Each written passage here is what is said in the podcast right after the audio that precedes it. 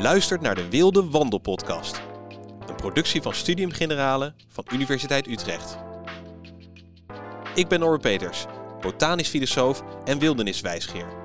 En ik neem jullie mee al wandelend op reis door Utrecht om kennis te maken met de stadse wildernis. Ga je mee?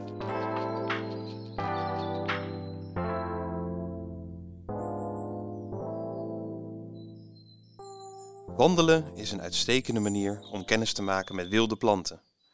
Zelfs in de stad. Dat klinkt vreemd, want van oudsher verschijnen stad en wildernis als elkaars tegenpolen. Maar klopt dat wel?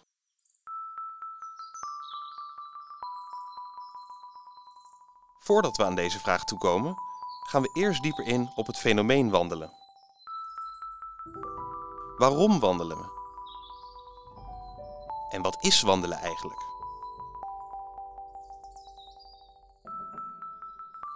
Er wordt wel eens gezegd: lopen loutert. Daar zit wel een waarheid in. Sinds de lockdown wordt er heel wat afgekuierd. Een kort blokje na de lange Zoom-vergadering, struinen door de bossen met vrienden of familie. Als vervent wandelaar slenter ik dagelijks door de straten van mijn stad Leiden. En hoewel ik doorgaans alleen wandel, verkeer ik in goed gezelschap. Want al vanaf het vroegste begin blijkt de benenwagen het favoriete vervoermiddel van filosofen. Zo droeg Aristoteles bijvoorbeeld de bijnaam Peripatetikos, of de wandelaar. Hij zou samen met zijn discipelen al schuifelend doseren in de zuilengalerij van zijn lyceum. En ook Socrates dolde regelmatig over de agora van Athene om marktbezoekers aan te spreken. Zowel de richting als de reden voor een wandeling zijn bij filosofen velerlei. Zo is Jean-Jacques Rousseau een echte solitaire slenteraar. In de laatste twee jaar van zijn leven werkte hij aan Le Réverie du Promeneur Solitaire, of overpeinzingen van een eenzame wandelaar. Hierin keerde hij de samenleving en het stadsleven de rug toe en ging hij op zoek naar de vrije natuur.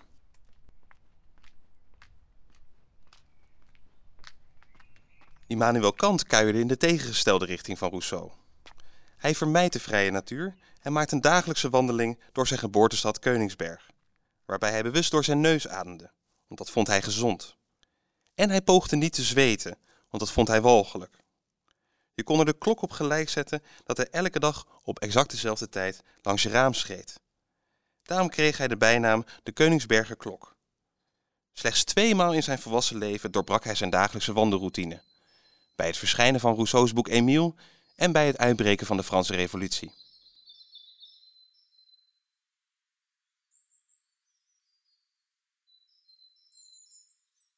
Een andere wandelfilosoof is Friedrich Nietzsche. Zodra hij niet bedlegerig was door ziekte, maakte hij lange bergtochten. De woeste bergkammen en dalen nabij het Alpendorp Sils Maria waren zijn schrijfvertrek. Als hij schreef, schuwde hij de boeken en bibliotheken. Wie boeken leest, loopt louter door andermans gedachten. Bovendien is denken volgens Nietzsche geen zittende aangelegenheid. Het is geen kwestie van vooroverbuigen in je zetel en je kin op je vuist rusten, zoals de denker van de beeldhouwer Rodin. Denken doe je al wandelend. Ook de naam Søren Kierkegaard mag aan de lijst van wijsgerige wandelaars worden toegevoegd. Deze Deense filosoof schreef ooit: ik wandel mijzelf weg van elke ziekte en ik heb mijzelf de beste gedachten binnengewandeld. Of neem de filosoof Walter Benjamin, die stoon door de straten van Marseille stiefelde en dankzij zijn vreedkik een hoedenwinkel aanzag voor een patisserie. Het roken van hars brengt hem als wandelaar in een euforische stemming. Hij schrijft: Je bewandelt dezelfde paden van het denken als altijd. Alleen lijken ze nu met rozen te zijn bestrooid. Overigens zijn filosofen niet de enigen die vol zijn van wanderloest. Ook de beroemde Britse bioloog Charles Darwin was een liefhebber. Elke dag liep hij samen met zijn hond vijf rondes om zijn landgoed in Down, om in stilte te mijmeren over zijn bevindingen. Om de tel niet kwijt te raken, schopte hij na elke ronde een vuursteentje weg dat hij speciaal had klaargelegd aan het begin van zijn thinkpath.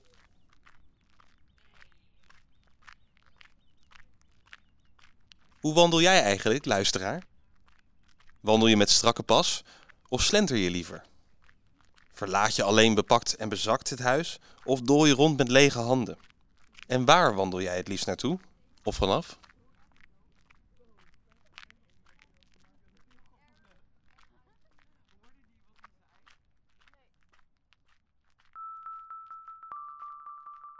Acte 1. Walking. Zoals je net hoorde kent de wijsbegeerte een lange wandeltraditie. Toch verschijnt het eerste traktaat over wandelen pas in de tweede helft van de 19e eeuw. Geschreven door de Amerikaanse filosoof Henry David Thoreau. Merkwaardigerwijs staat hij niet per se bekend als wandelpionier. Hij maakte vooral naam met zijn tweejarige verblijf in zijn zelfgebouwde daglonershuisje aan de oever van Walden Pond, vlak buiten zijn geboorteplaats Concord.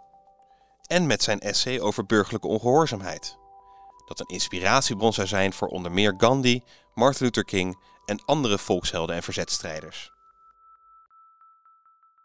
Toch is Thoreau de wandelheld bij uitstek.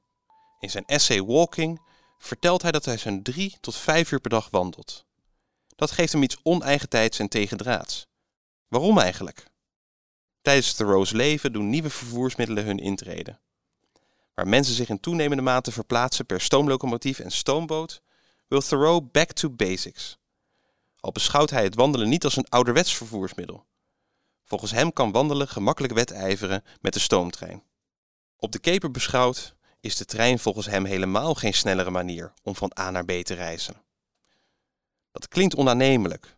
Maar, zegt Thoreau, de tijd die je nodig hebt om een treinkaartje te verdienen, nemen wij niet mee in de berekening. Stel een treinkaartje van Concord naar Boston is een dagloon. Dan is de trein slechts een schijnbaar snellere optie.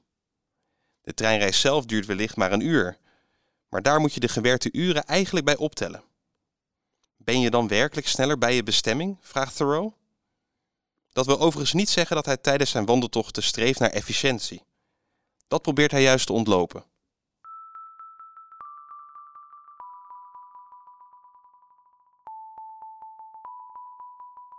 Acte 2. Lopen en wandelen.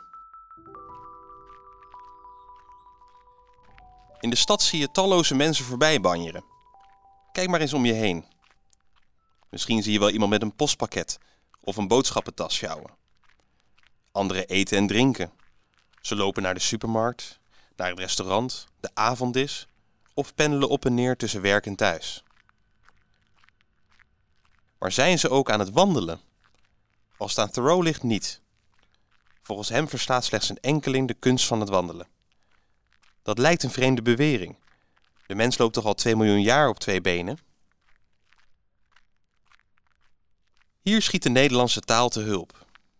Het Engelse woord walking laat zich op tenminste twee manieren vertalen als lopen of als wandelen.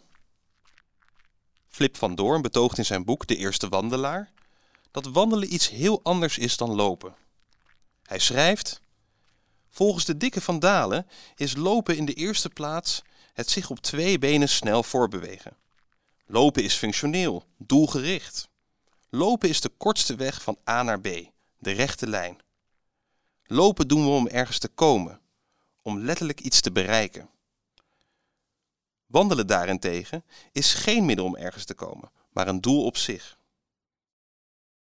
Welnu, ook Thoreau wandelt omwille van het wandelen. Wandelen is volgens hem dé manier om je te ontworstelen aan het knellende korset van de economie. In Walking betreurt hij hoe de industrialisering en bureaucratisering ons vermogen tot wandelen lijkt af te nemen. Ongebreideld kapitalisme ketent ons aan kantoorcellen en dwingt ons dagenlang in kleermakerszit door te brengen. Thoreau beweert dat hij geen dag op zijn kamer kan blijven zonder dat hij begint te roesten. Vervolgens schrapt hij gortroog hoe wij lof verdienen voor het feit dat wij nog geen einde aan ons leven hebben gemaakt. Toch is wandelen voor Thoreau niet hetzelfde als doelloos dralen. Hij stelt hele hoge eisen aan jou, luisteraar. Zo beweert hij, en ik citeer: als je bereid bent om je vader en je moeder, broer en zus en vrouw, kind en je vrienden te verlaten en nooit meer terug te zien, als je je schulden hebt afbetaald, je testament opgemaakt, je zaken geregeld en je een vrij man bent, Pas dan ben je klaar voor een wandeling. Of Thoreau zelf voldoet aan dit ijzerpakket valt te bezien. Hij is geen cosmopoliet die met zijn knapzak door de wijde wereld wandelt, ver van huis en haard. In zijn hele leven heeft hij slechts één keer de landsgrens overgestoken naar Canada. En de reizen buiten zijn geboortestad Concord zijn op één hand te tellen. Daarom noemt hij zichzelf een lafhartige wandelaar. Hoe ver Thoreau ook wandelt, na verloop van tijd keert hij altijd huiswaarts.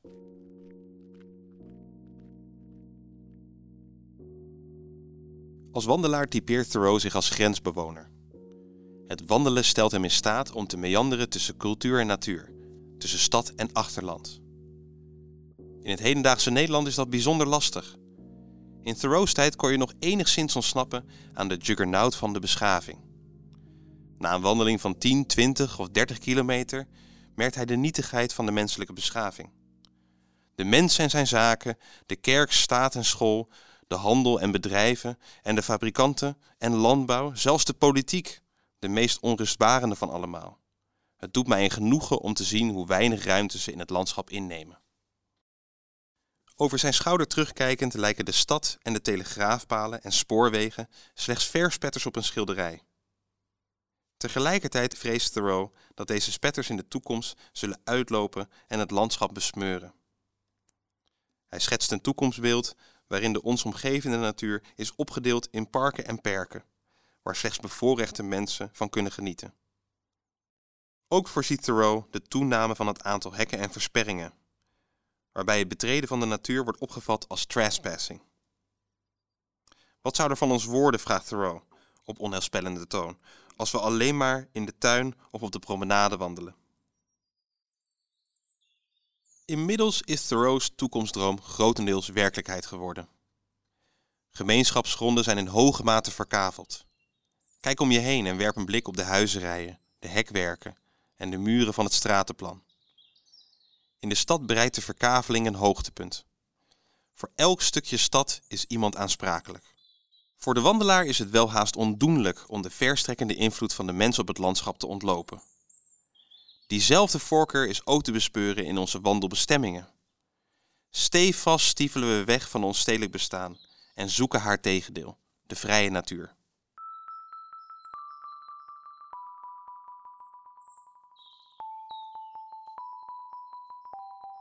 Acte 3.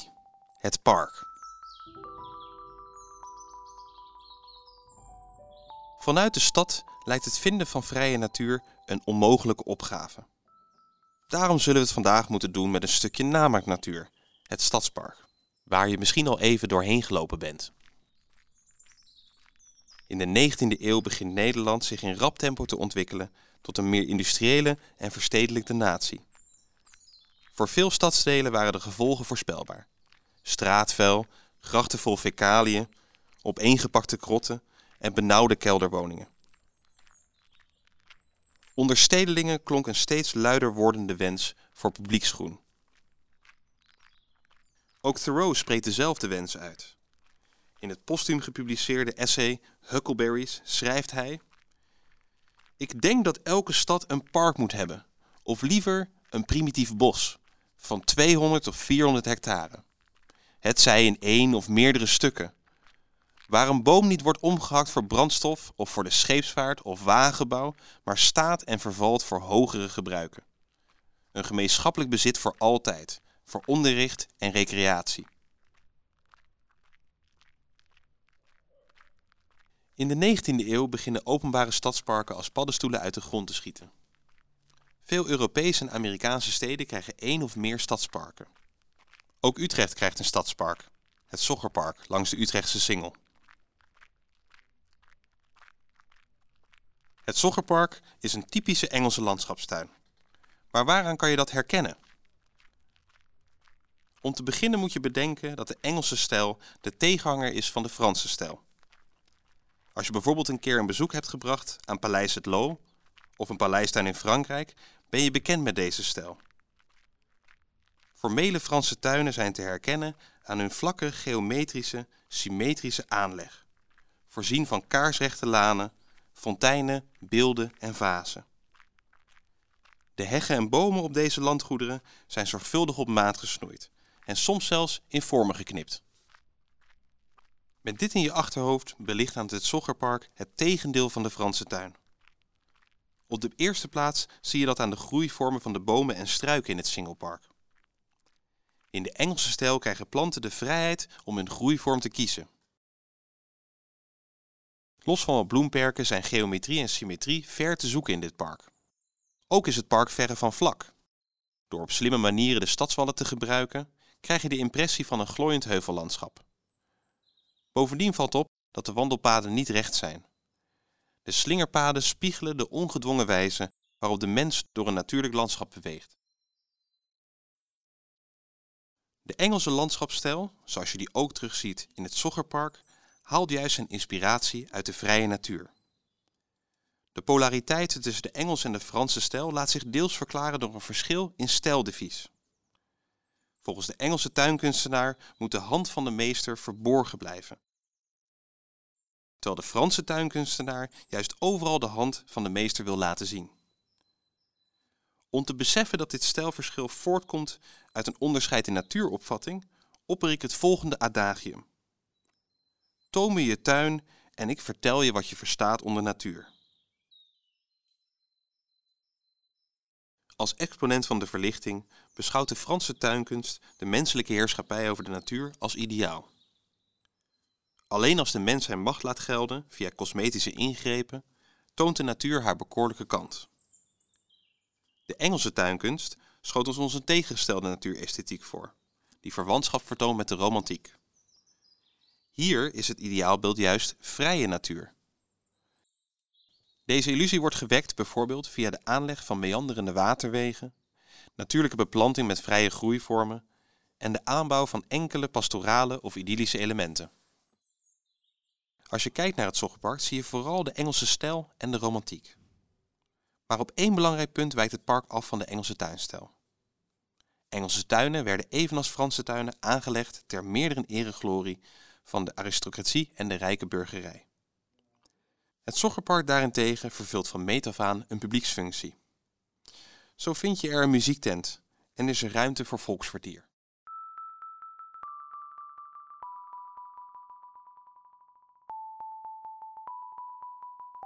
Acte 4. Botanische tuin.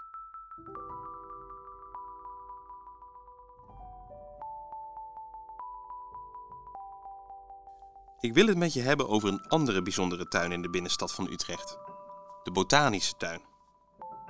Die begon als kruidentuin voor geneeskundestudenten. In het verleden was het plantenrijk je medicijnkastje.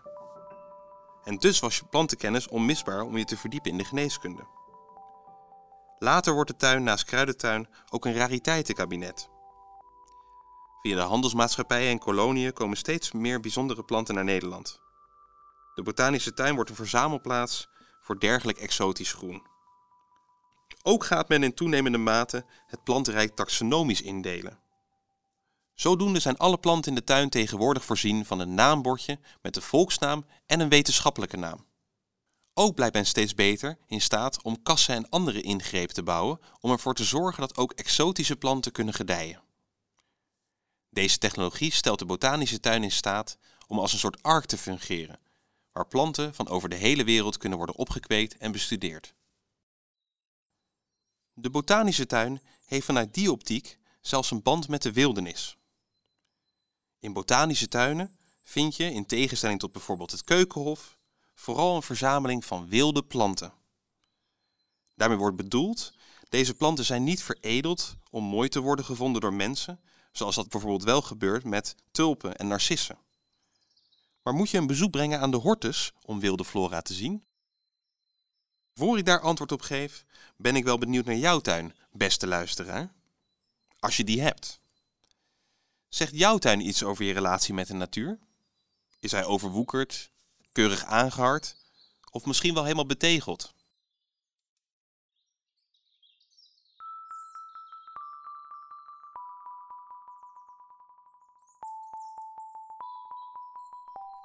Acte 5. Stadsflora. Laten we verder lopen en proberen oog te krijgen voor de wilde flora in de stad. Al wandelend langs de grachten stuit je op talloze stoep- en muurplanten. Kijk eens of je een trap ziet. Daal af en loop een stukje langs de gracht. Vooral waar er water stroomt is doorgaans veel groen te vinden. Water is een levensader die planten in staat stelt de stenen te bekleden met een groen gewaad. Sta eens stil bij een druppelende afvoergoot. Dergelijke waterstroompjes leggen de geheim bloot van de geschiedenis van landplanten. De groene waas die je op de stenen ziet, zijn groene algen. Dit zijn de nazaten van de groene algen die zo'n 500 miljoen jaar geleden voor het eerst het land betraden. Ook vind je bij waterbronnen vaak bladmosbedden van groene donsharen, waartussen vaak enkele sporenkapsels uitschieten met neergebogen hoofdjes. Ook vind je levervormige bladlobben van zogeheten parapluutjesmos. Deze mossen vertolken de volgende stap in de evolutie van de landplanten. Je kunt eenvoudig zien dat het hier gaat om primitieve plantensoorten. Kijk maar even. De levermossen vertonen nog wortels, nog een vaatsysteem. En het blad bestaat slechts uit een enkele cellaag. Zij groeien als vlakke groene vliezen, vaak voorzien van karakteristieke parapluutjes, die in twee modellen voorkomen. Parapluutjes met balijnen, die de eicellen dragen, en schijfvormige parapluutjes, die zaadcellen dragen. Ook kun je zien dat de mossen niet zijn aangepast om te overleven op het droge. Zij kunnen alleen gedijen in de nabijheid van water. Tegen de kademuren van de gracht zie je ongetwijfeld ook enkele varens, zoals de tongvaren of de muurvaren, met zijn gegolfde groene bladeren. De varens verschijnen na de mossen in de evolutie van de landplanten. Varens zijn beter bestand tegen droge omstandigheden. Ze hebben een vatenstelsel om water naar verschillende plantdelen te pompen. Alleen in hun voorplanting zijn ze afhankelijk van water. Hun sporen kiemen alleen op vochtige ondergrond. Mogelijk zie je tegen de kademuren zelfs enkele nakomelingen van de plantengroep die het laatst opkomt in de evolutie van landplanten. De bloemplanten. Zo is het goed mogelijk dat je een muurleeuwenbekje tegenkomt, met hun sierlijke paarskleurige bloempjes, waarbij de lip is voorzien van een gele vlek. Tegenwoordig zijn er eenvoudige manieren om deze stadsplanten op naam te brengen. Zo zijn er verschillende gidsen voor stadsplanten. En als je beschikt over een smartphone, kun je bijvoorbeeld de app PlantNet downloaden om eenvoudig stadsplanten te kunnen identificeren. Je neemt een foto van de plant en in de app krijg je verschillende suggesties. Het helpt als je een scherpe foto maakt van bloem of blad. Kijk eens hoeveel verschillende planten je vast kan leggen. En zoek eens de naam op.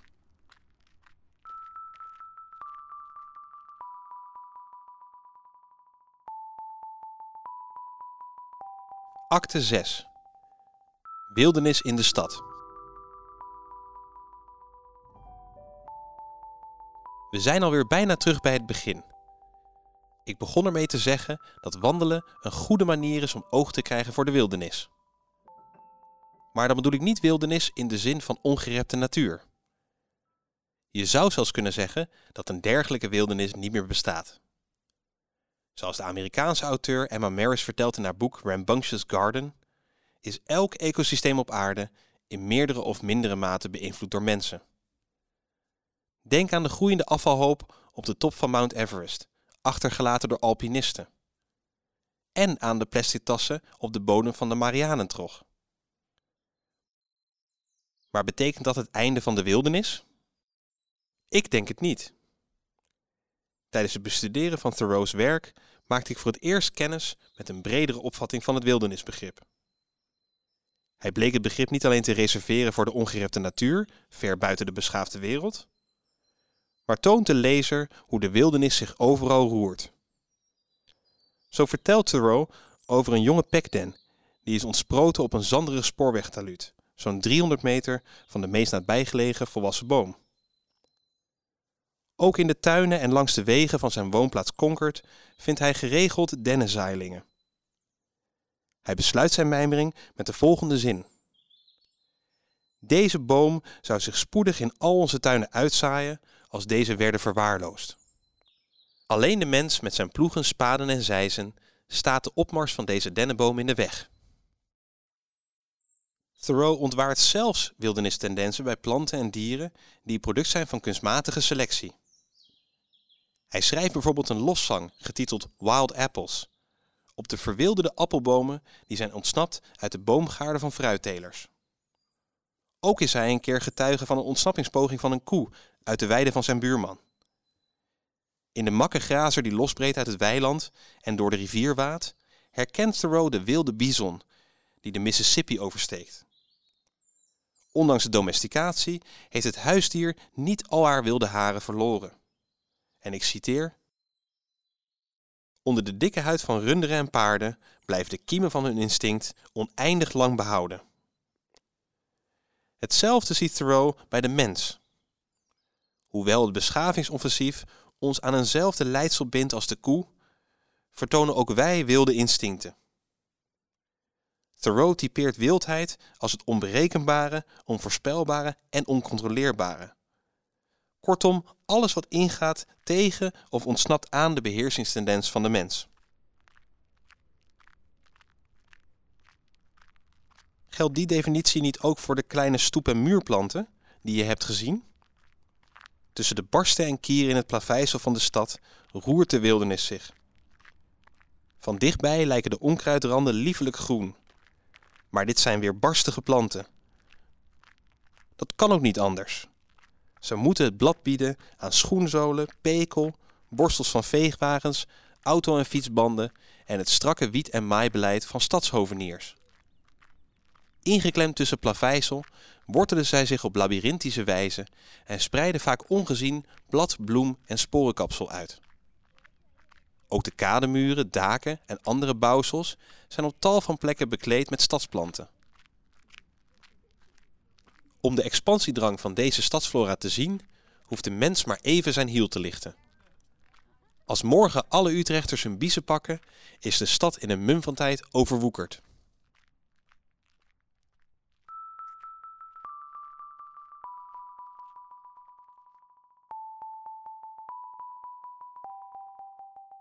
Beste luisteraar, ik hoop dat je in de toekomst er lustig op los blijft wandelen. Hopelijk leer je daarbij te dralen en oog en eerbied te krijgen voor de rijkdom aan wilde flora en fauna die de stad huisvest. Neem een voorbeeld aan de Amerikaanse dichter Walt Whitman in zijn gedicht Song of the Open Road uit 1855. Te voet en blijmoedig neem ik de open weg. Gezond, vrij, heel de wereld voor mij uit. De onafzienbare bruine weg voor mij uit die mij brengt overal waar ik wens te gaan.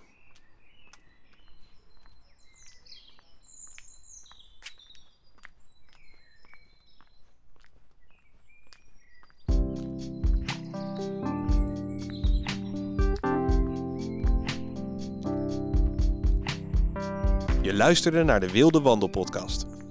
Geschreven en voorgedragen door Norbert Peters, botanisch filosoof en wilderniswijsgeer.